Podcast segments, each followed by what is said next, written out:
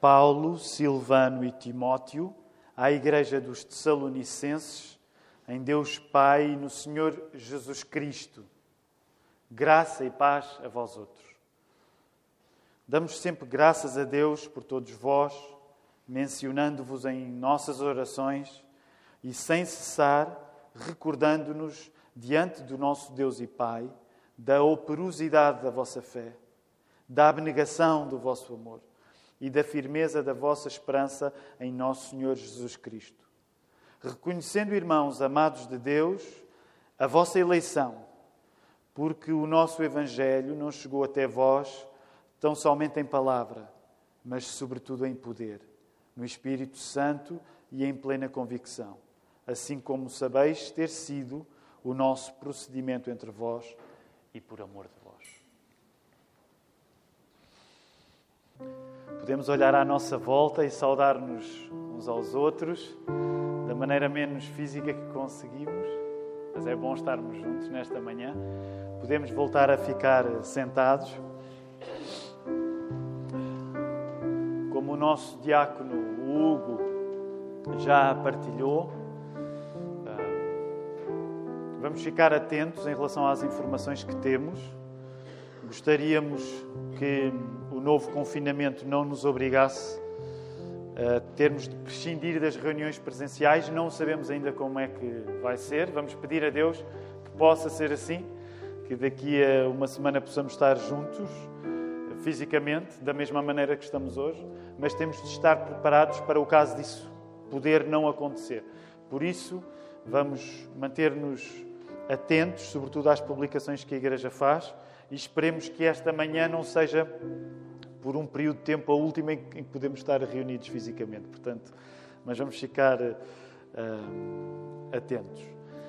A mensagem que quero pregar nesta manhã chama-se Pior que o conflito é temê-lo.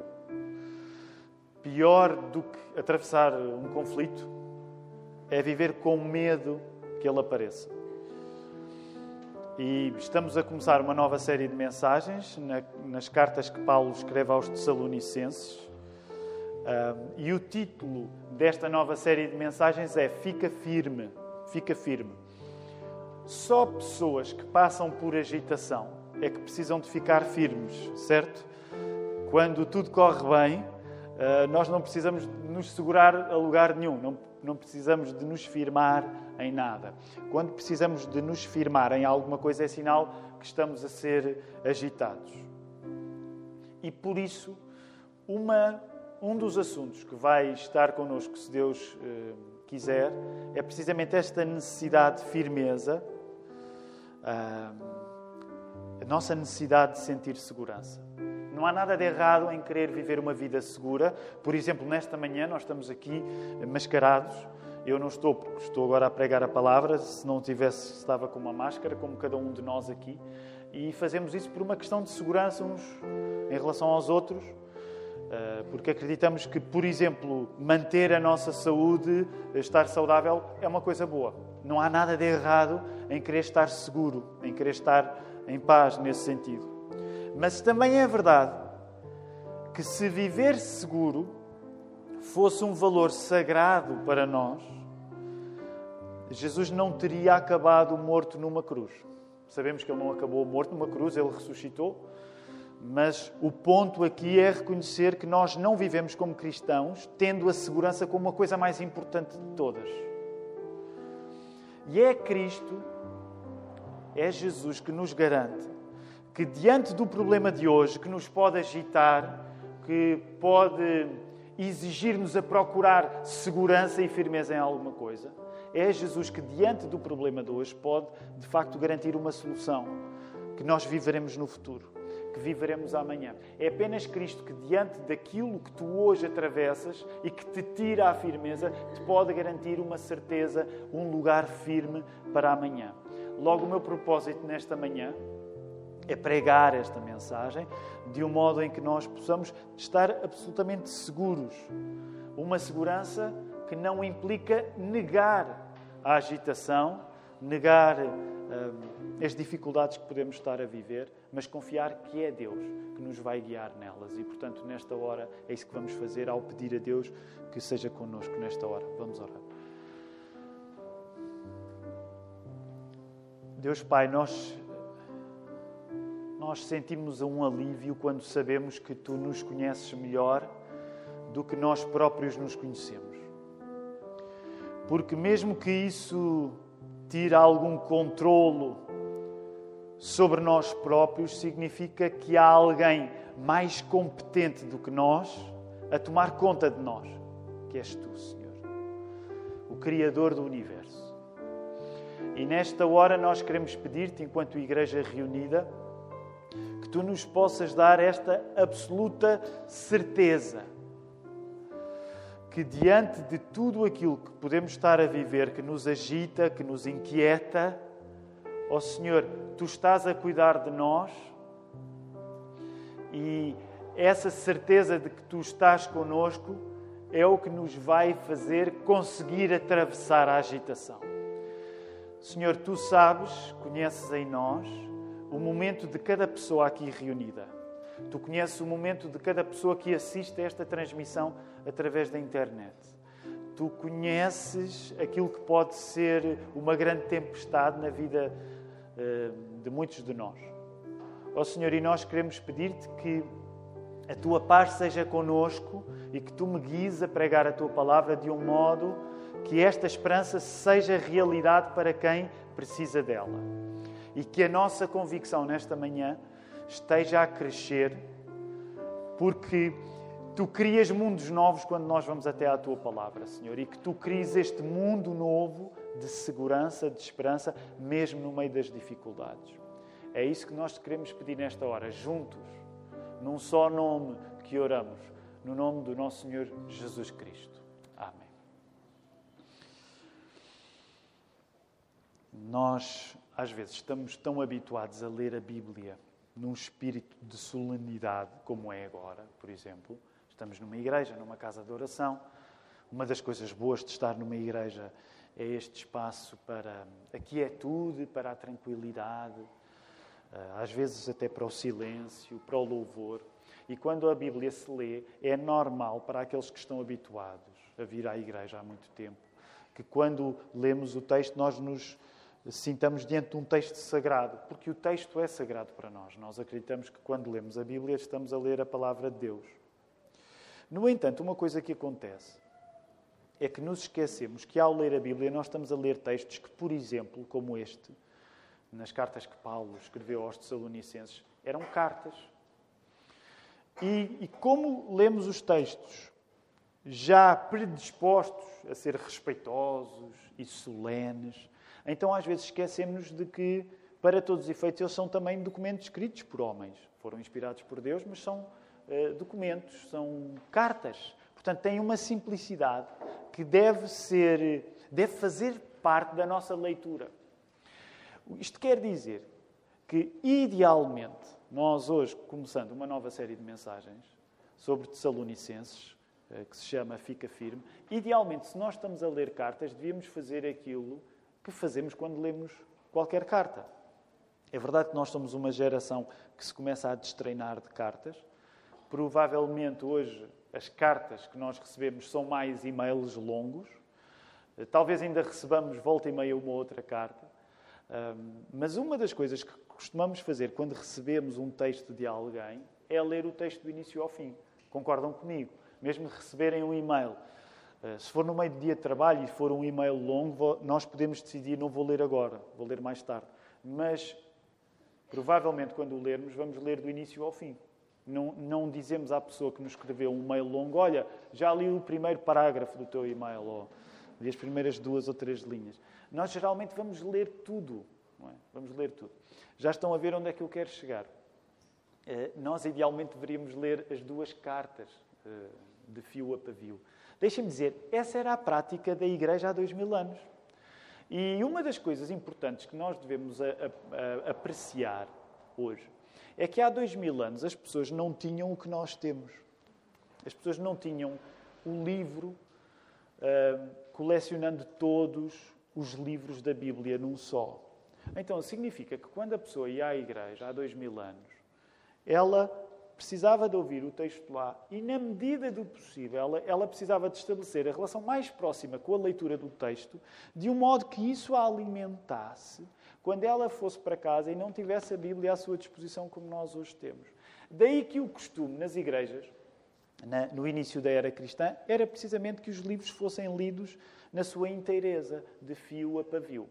Ora, aqui há uns anos, quando nós éramos uma igreja mais pequena, hum, menos respeitável, nós podíamos fazer coisas mais loucas. O problema de ficarmos respeitáveis é que depois ganhamos vergonha. Então, mas há uns anos, uma das coisas que nós fazíamos, eu não sei se alguns se recordam, alguns vão se recordar que estão connosco há mais tempo, é que chegámos a, a estudar, por exemplo, uma carta e, e, no primeiro serviço de culto eu fiz questão de a ler do, do início ao fim. Alguém se lembra? Alguém se lembra? Ah, estão aqui alguns dos, dos, dos membros há algum tempo. Ninguém se lembra de uma carta? Eu fiz questão de a ler do início ao fim. Filipe, podes responder que ninguém se lembra. Lembras-te? Carta aos Colossenses. É, é, verdade, agora eu olhei para o Filipe e lembrei-me de uma coisa, vou ter de fazer aqui uma paragem. Há um anúncio que eu quero dar e que me esqueci no primeiro turno. E agora olhei para o Filipe. Há um anúncio que eu quero fazer. Desculpem, uh, aqueles que estão lá em casa é um, é um pretexto para, para virem para aqui, porque aqui é onde as coisas são realmente emocionantes. Eu tenho um anúncio para fazer em relação à família Souza e vocês já estão mesmo a ver o anúncio que vai ser. Uh, e, e, e, sabem, uh, bem, eu não posso perder agora, mas vou fazer uma parte rápido. Uma das coisas complicadas é que nós temos muito medo de ter filhos, no geral, temos medo de ter filhos. Então, e quando sabemos que os vamos ter, há um período de.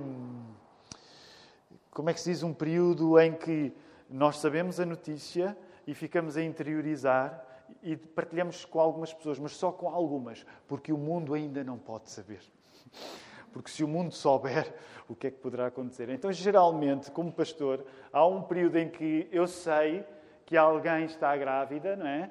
Mas ainda não podes dizer a ninguém. E então eu fico lá, cheio de alegria, mas a guardar, porque ainda temos de dizer a algumas pessoas especiais. Então, geralmente, esse período às vezes pode até levar um mês. Ah, aqueles que têm menos medo de ter filhos já não estão nessa. Ok? Quando fazem o exame, fotografam o WhatsApp, é logo para toda a gente que é onde a família Souza já chegou. Então o Felipe, já estão a ver, eh, não lhe podem dar um abraço por causa, da, por causa da, da, do, do, do, coronavírus, mas o Felipe e a Rita esperam uma criança, e então esperam o quarto filho. E ele disse isto a meio da semana, só como ele já está noutra escala, aliás, eu fiquei um pouco chocado quando soube, porque eu estava convicto que só o pastor presidente nesta igreja que chegaria lá. E não, parece que não. Portanto, isso significa alguma coisa. Uh, mas pronto, deem os parabéns ao Filipe. Perdoem-me este, este à parte, eu esqueci-me de fazer este anúncio para o, para o, primeiro turno. Nós estamos muito contentes. Vem aí o quarto, a quarta criança da família Souza. E, e como eles já estão muito experientes nisso, o Filipe disse-me durante a semana, só que lá está, não deu a palavra código para dizer diz a toda a gente. Então no final do primeiro turno veio dizer, então não disseste. E pronto.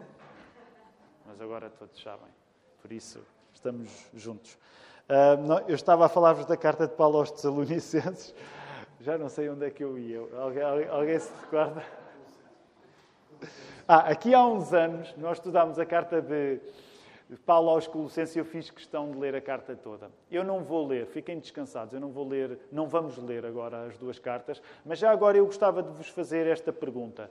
Vocês têm ideia quanto tempo é que demora a ler se lermos as duas cartas? Também para desmistificar aqui a ideia de que não se pode gastar muito tempo a ler textos bíblicos num serviço de culto. Tem ideia quanto tempo levaria se eu lesse as duas cartas agora?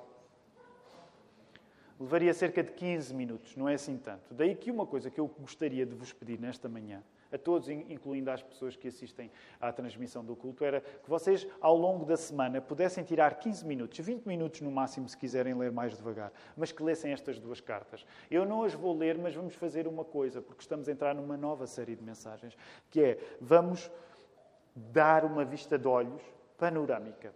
Portanto, eu quero convidar-vos a colocarem os vossos olhos nas duas cartas que Paulo escreve aos Tessalonicenses e eu vou uh, atravessando essas duas cartas convosco, lendo os títulos que nós encontramos lá.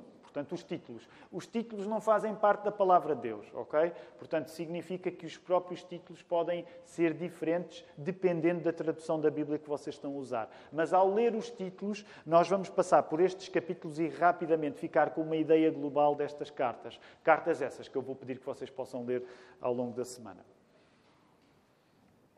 Então vamos lá, rapidamente. Como é normal, a carta do apóstolo Paulo começa com saudação e bênção, no capítulo 1, e logo a seguir, em cima do meu verso 2, temos aí a dizer a ação de graças pelo êxito, perseverança e fidelidade da igreja de Tessalónica. Portanto, estamos a encontrar estes crentes lá em Tessalónica e a compreender que eles estão a ser saudados pelo apóstolo Paulo a partir do facto de terem êxito, perseverança e fidelidade. No início do capítulo 2, podem ver, diz na minha tradução, o título, o proceder do apóstolo Paulo e seus cooperadores na evangelização de Tessalónica. O apóstolo Paulo vai relembrar aquela igreja de como o evangelho chegou lá. Antes do verso 13, nós encontramos um título que, na minha tradução, diz o proceder fiel dos Tessalonicenses nas atribulações. Portanto, ficamos a saber que os Tessalonicenses foram fiéis nas atribulações.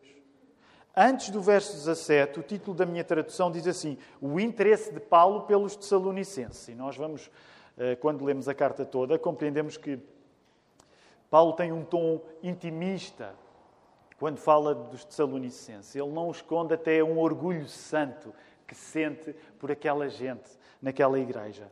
O título que eh, encontro no início do capítulo 3 é Paulo envia-lhes Timóteo as boas notícias trazidas por este ao apóstolo. Portanto, não é só a coisa boa de Timóteo ter ido aos Tessalonicenses, é as coisas boas que Timóteo trouxe para Paulo dos Tessalonicenses. Antes do, do verso 11, eh, nós encontramos aí a oração de Paulo pelos Tessalonicenses. No início do capítulo 4, encontramos exortação à prática de santidade. No verso 9, encontramos a exortação à prática do amor fraternal. No verso 13, encontramos a situação dos mortos em Cristo e a vinda do Senhor. E já vamos dar alguma atenção mais à frente a esta questão. A importância que é dada àquilo que estava a acontecer com os crentes que estavam a morrer. No início do capítulo 5, a vinda do Senhor é certa e repentina. Então, já estamos a entender que um dos ingredientes nestas duas cartas que o apóstolo Paulo escreve aos Tessalonicenses é o futuro, o que está para acontecer e o modo como isso marca a vida da igreja em Tessalónica. Eh, logo no verso 4 do capítulo 5, a necessidade de vigilância. No verso 12, diversos preceitos. No verso 23, o voto do apóstolo. E finalmente no 25, saudação final e bênção. E vamos já para a segunda carta de Paulo aos Tessalonicenses, que não terá sido escrita muito tempo depois da primeira, que é mais breve.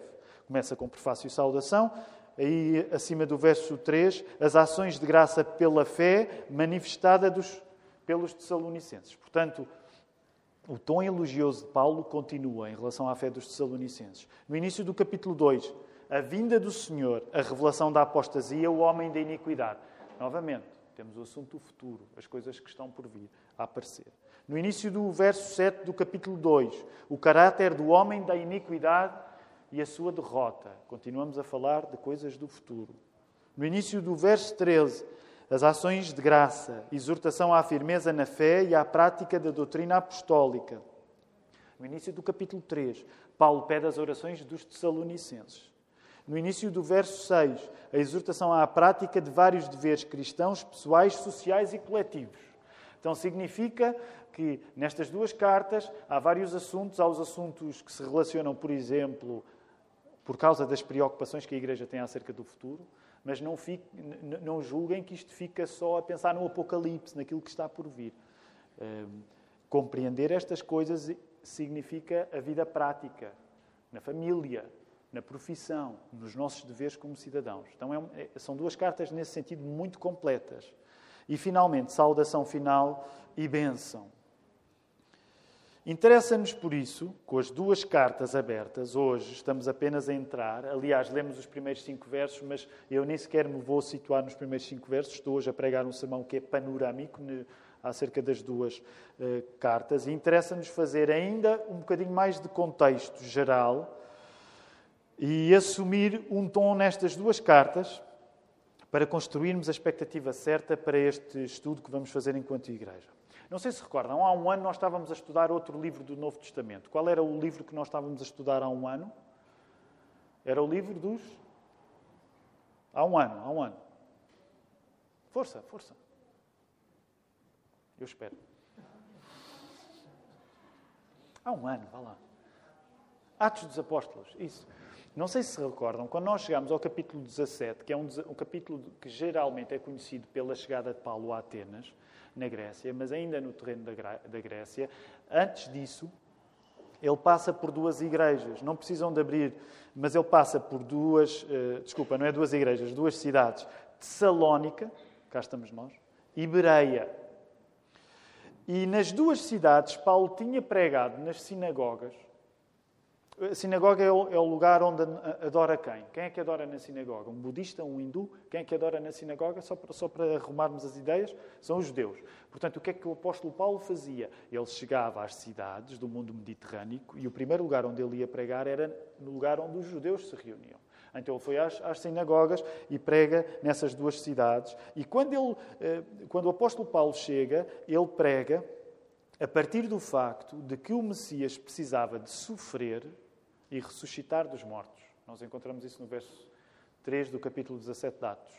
Eh, Jesus precisava de morrer e ressuscitar dos mortos.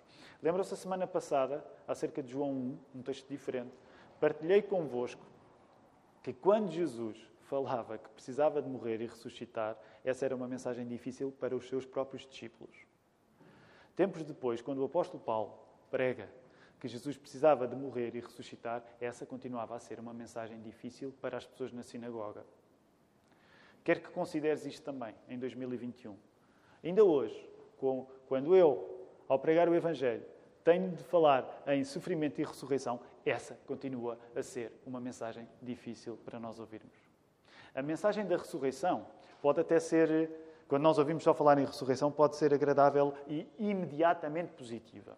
Mas quando nós ouvimos falar de uma fé cristã que fala em sofrimento e ressurreição, isso era difícil há dois mil anos e continua a ser difícil hoje. O que é que aconteceu, tendo em conta que é difícil ouvir falar em sofrimento e ressurreição, quando o apóstolo Paulo estava lá em Tessalónica? A reação que Paulo obteve naquela cidade foi de tal modo que eles nem sequer quiseram argumentar com Paulo. Não foi argumentação que lhe deram, foi agressão. Eles quiseram agredir o apóstolo Paulo. Foi a partir desta ênfase no assunto da, do sofrimento e da ressurreição que esta igreja nasceu.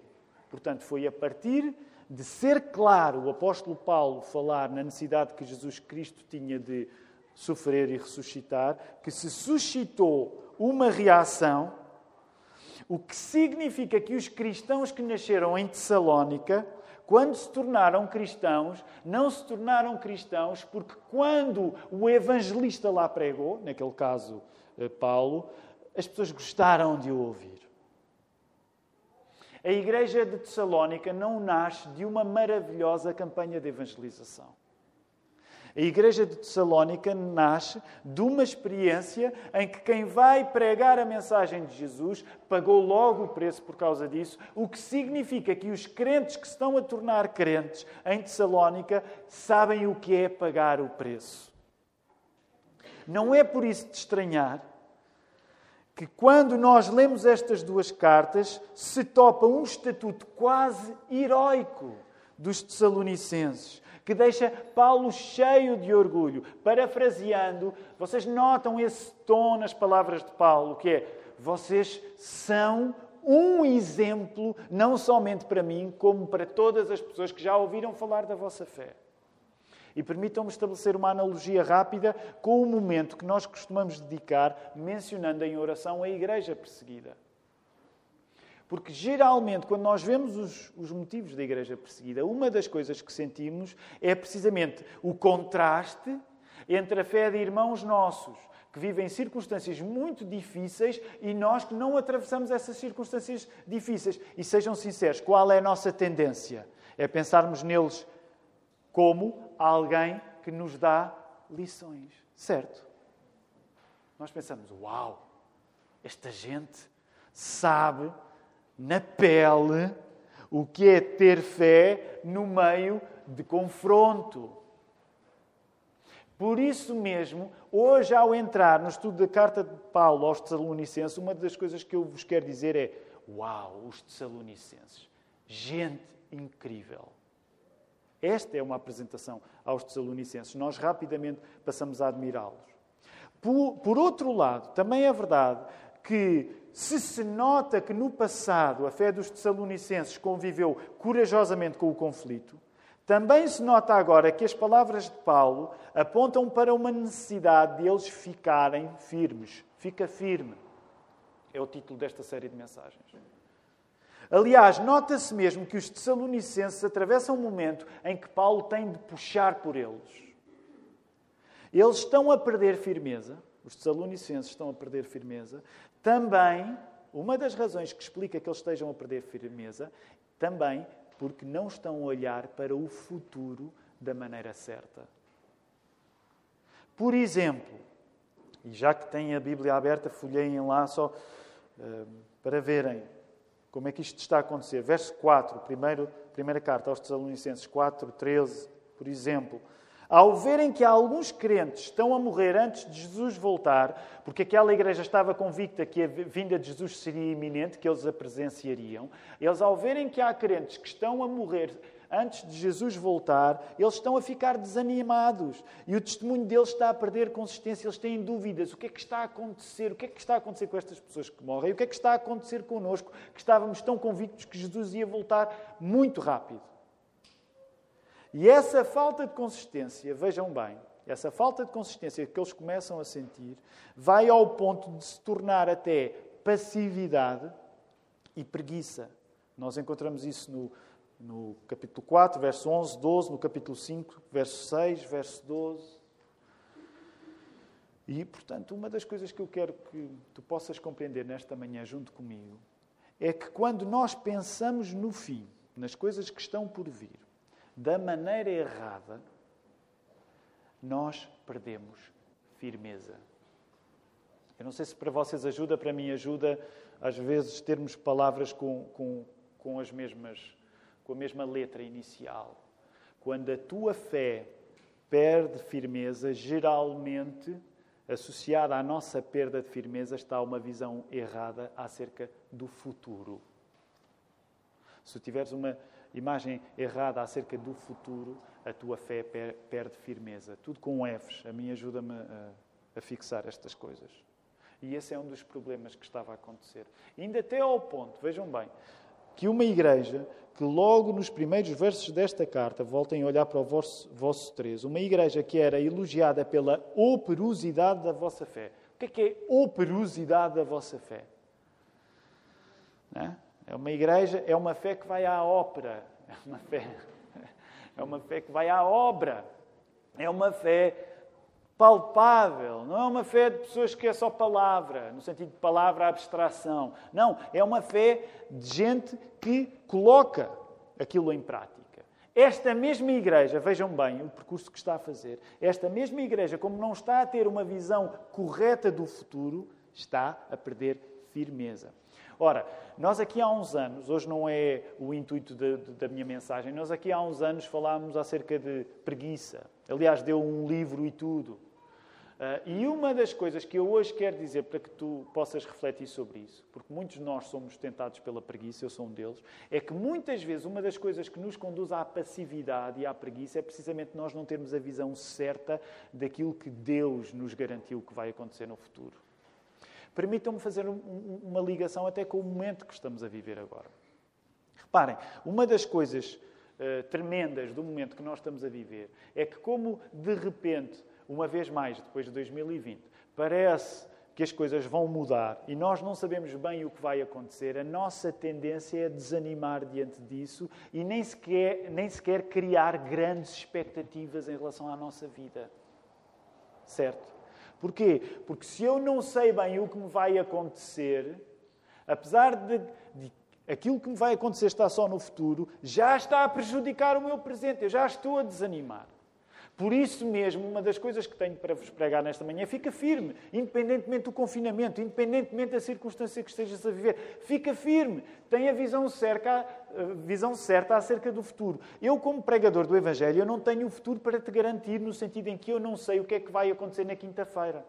Eu nem sequer sei o que é que vai acontecer daqui a cinco minutos.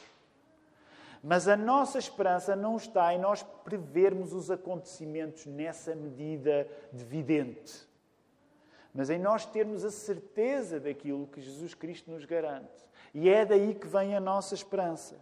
Esta série de mensagens quer corrigir a nossa eventual falta de firmeza com uma noção clara do futuro que a Bíblia nos garante. O nosso estudo das cartas aos Tessalonicenses chama-se por isso Fica Firme, porque quer corrigir a nossa confiança em quando tudo é paz e segurança. E, e, sabem, esta é uma pequena ironia que eu gostava que nós, enquanto igreja, pudéssemos descobrir com a palavra aberta. Quando nós contamos com paz e segurança, quando nós não somos vigilantes, quando nós fazemos das circunstâncias nos correrem bem a nossa segurança, ironicamente, isso é, isso é o antídoto para nós não vivermos em paz. Onde é que eu quero chegar? Se tu vives confiante, porque amanhã o teu dia vai ser seguro, então tu não vais ter segurança. O paradoxo é precisamente este. Tu não precisarias de ficar firme se o que estivesse em causa fosse a garantia de que tu, como cristão, não teres de atravessar conflitos. Quando nós temos um, um, conselho a ser dado do início da primeira carta até ao final da segunda carta, que Paulo escreve aos Tessalonicenses, a dizer fica firme, quando nós temos esse conselho, é porque, naturalmente, é preciso ficar firme porque nós estamos a passar por alguma agitação. Quem não passa por agitação não precisa de ficar firme. E agora pensa nas próprias circunstâncias da tua vida, eh, até em circunstâncias onde precisaste de agarrar alguma coisa ou num carro precisaste agarrar alguma coisa, ou num avião precisaste agarrar alguma coisa, ou num barco. Para mim, eu lembro-me sempre, do, do, já partilhei isto com algumas pessoas, eu não gosto de andar de avião, mas a minha pior experiência de ter de ficar firme é perto ali, de, é perto de onde o Rodolfo vem. Eu tive a má ideia de ir às Berlengas. Eu, foi horroroso, horroroso. Um lugar maravilhoso, a viagem é horrorosa. Eles primeiro distribuem sacos de enjoo. O pessoal fica a olhar para aquilo.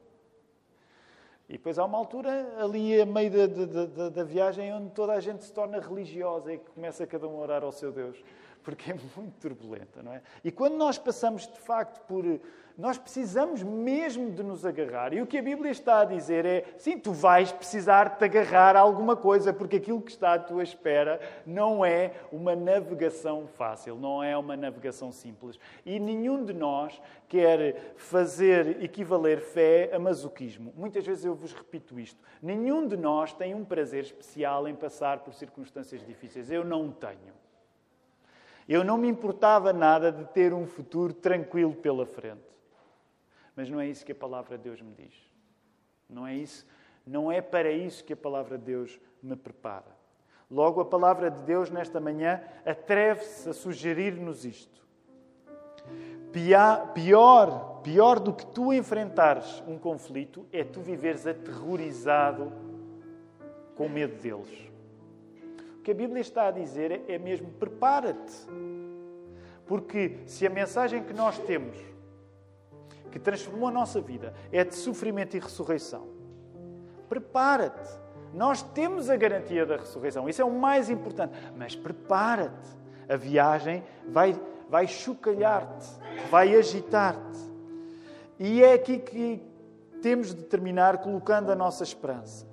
Nós podemos estar seguros de que a viagem vai ser concretizada, não porque vamos arranjar maneira de ter um talento especial em nos agarrarmos a alguma coisa. nosso fundamento não é esse.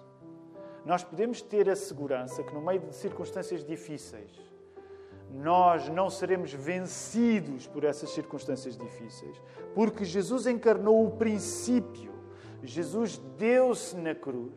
À pior circunstância de todas, à circunstância mais agitada de todas, para no final, pela sua morte, pela sua ressurreição, nós temos a garantia de que está cumprido, a partir do poder que foi manifestado na morte e ressurreição de Jesus, não há qualquer outra tormenta, qualquer outra agitação que ganhe sobre aqueles que foram adotados por este poder do Filho de Deus.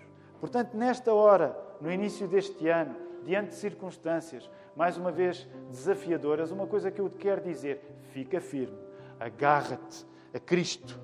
Fica firme. A viagem não vai ser fácil, mas fica firme. Por causa de Jesus, tu podes confiar. Gostava de vos convidar, vamos ficar de pé, vamos terminar o nosso culto.